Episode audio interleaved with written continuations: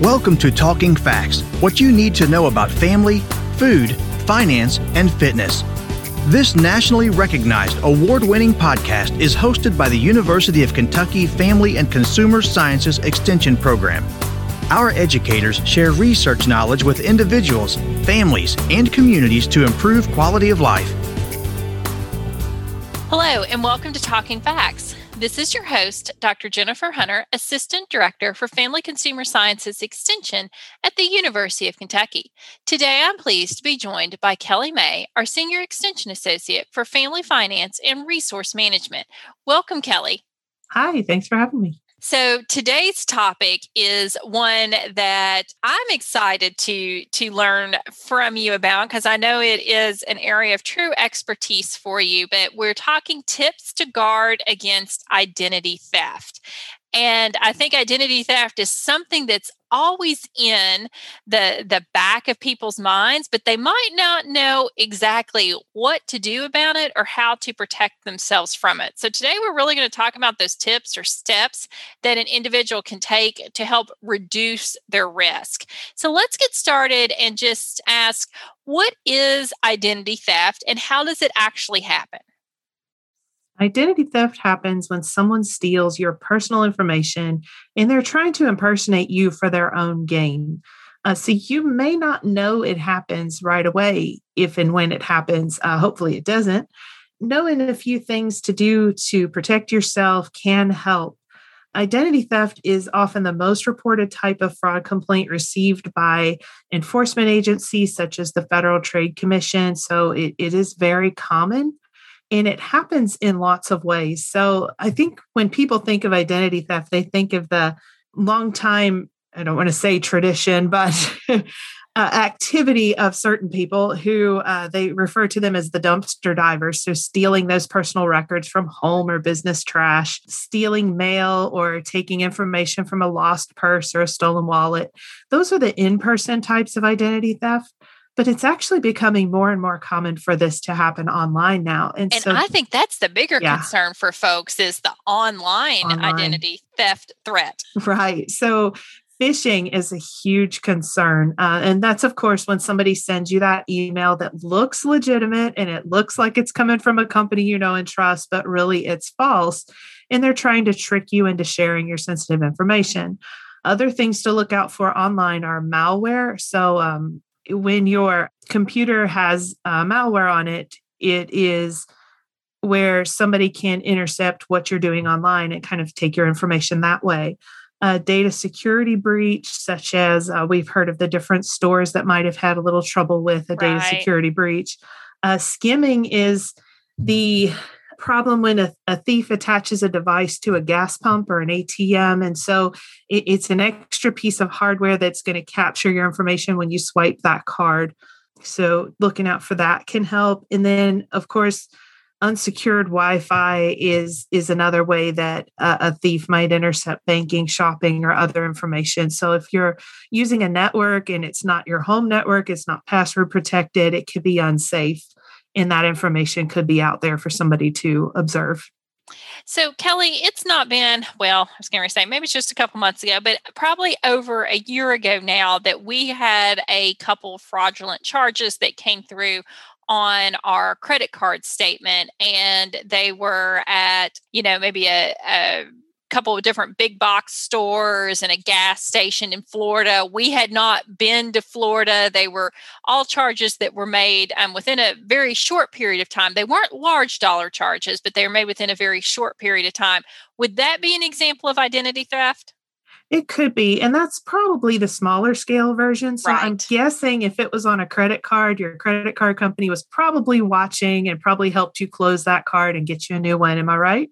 Yes, that's true. And what what was really interesting about it, and you know, when talking to the credit card company, and because you know this is the kind of thing that I kind of um, get excited about too, is just to learn about, is that the the charges were really small. They were like nineteen mm-hmm. dollars, mm-hmm. or you, you know, $12. And in talking with the credit card company, they said it's really common to see a lot of little charges as opposed to what you would think if someone had managed to, you know, skim our credit card number that they might go out and spend $500 or $1,000, but that the hope is with making the little charges that we wouldn't catch it, right. that we wouldn't realize, oh, you know, what's this $15 gas charge on here that we would just say, oh, yeah, we bought gas and, and moved on. And they were at fairly common stores that, you know, we'd probably shop at anyway.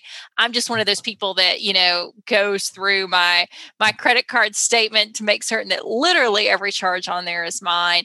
But it was really interesting in talking with the credit card company company. But you are correct that they did just close out our account and send us a new credit card, and they helped us clean up those charges as well.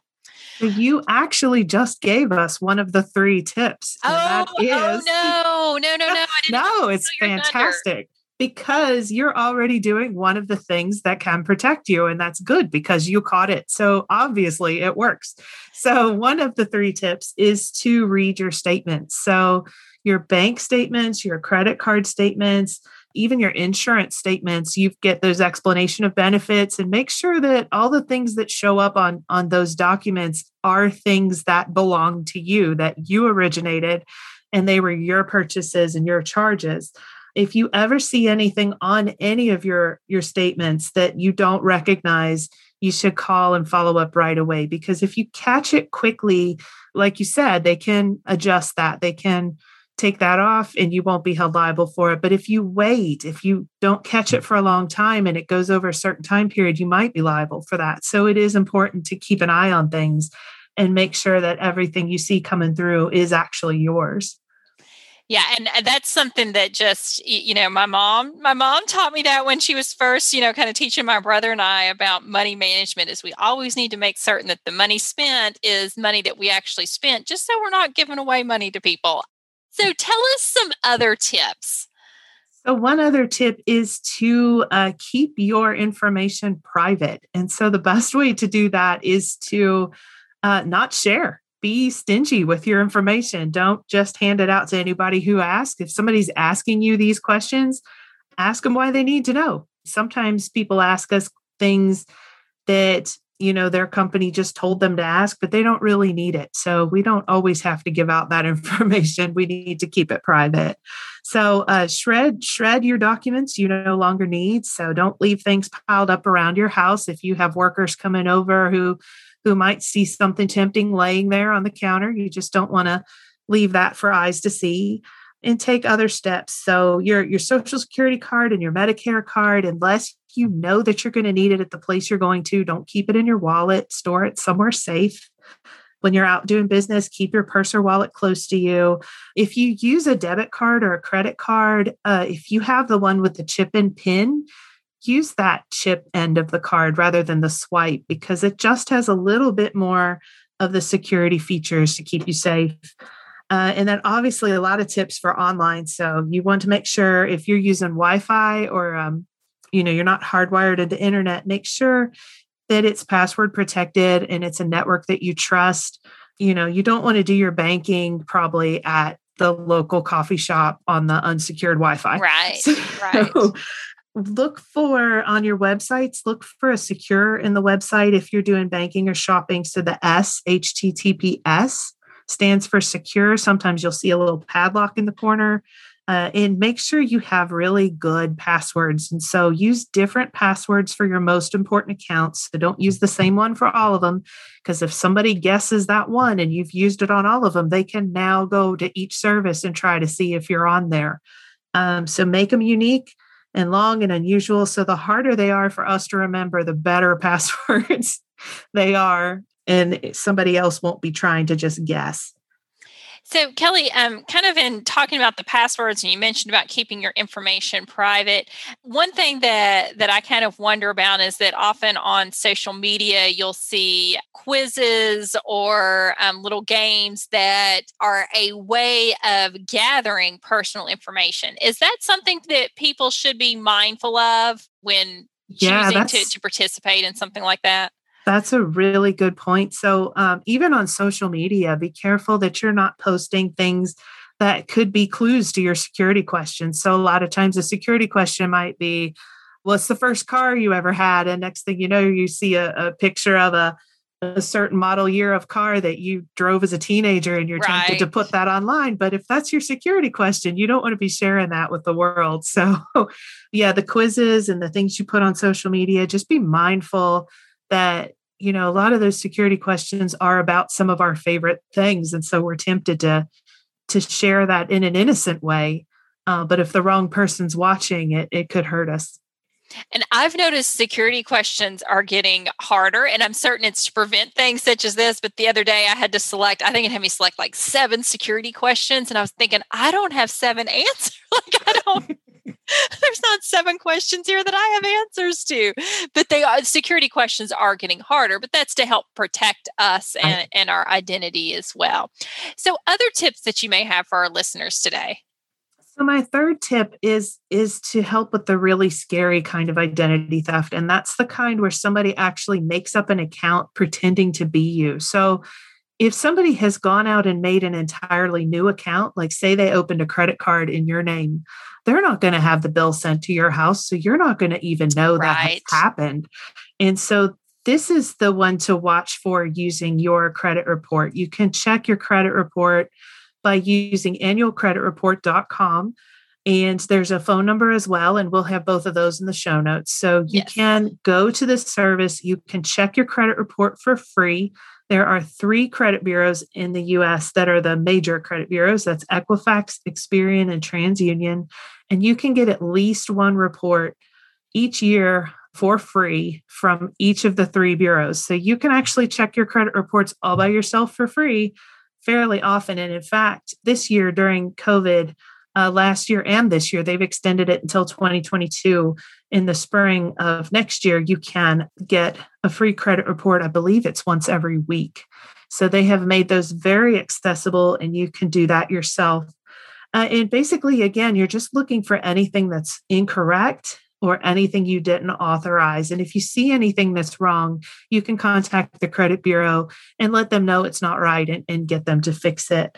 Uh, real quick, I wanted to note that there are companies that sell, they call it identity theft protection services.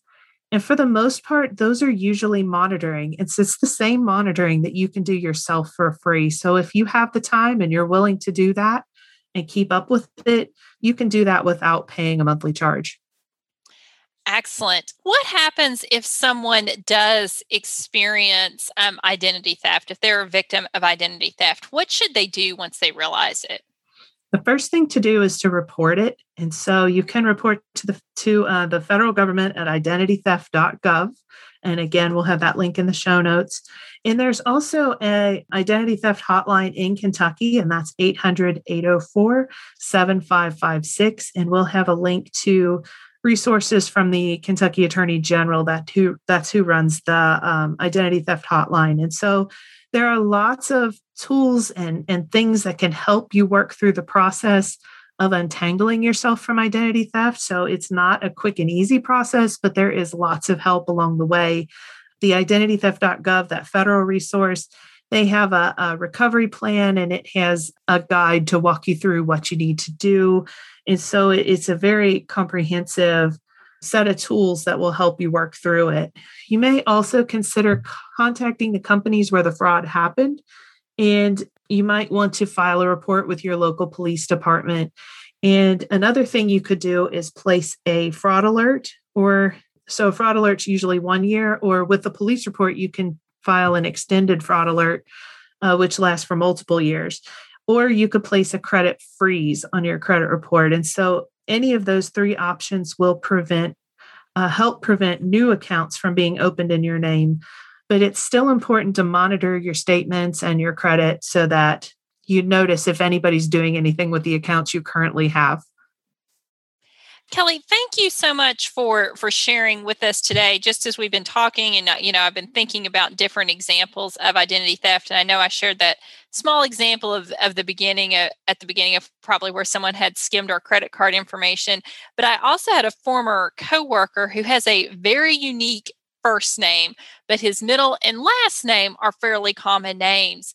And someone was able to essentially steal his identity just by using the his first initial and middle and and last name that that ended up being a quite involved process by the time that it was it was recognized and it was significant effort to, to get it cleaned up and something that was so odd the way that it came about. So i think all this conversation today is a great reminder to be mindful that there are steps that we can take on a fairly regular basis to ensure that our identity is is protected and that we do not fall victim to to several of the scams that you've identified yeah, we want everybody to stay safe. So just knowing what to do can be a big help.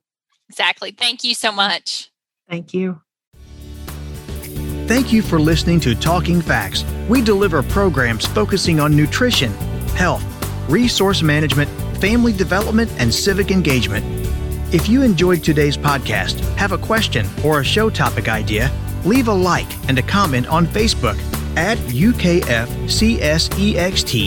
or send us an email at ukfcsext at uky.edu. Visit us online at fcs.uky.edu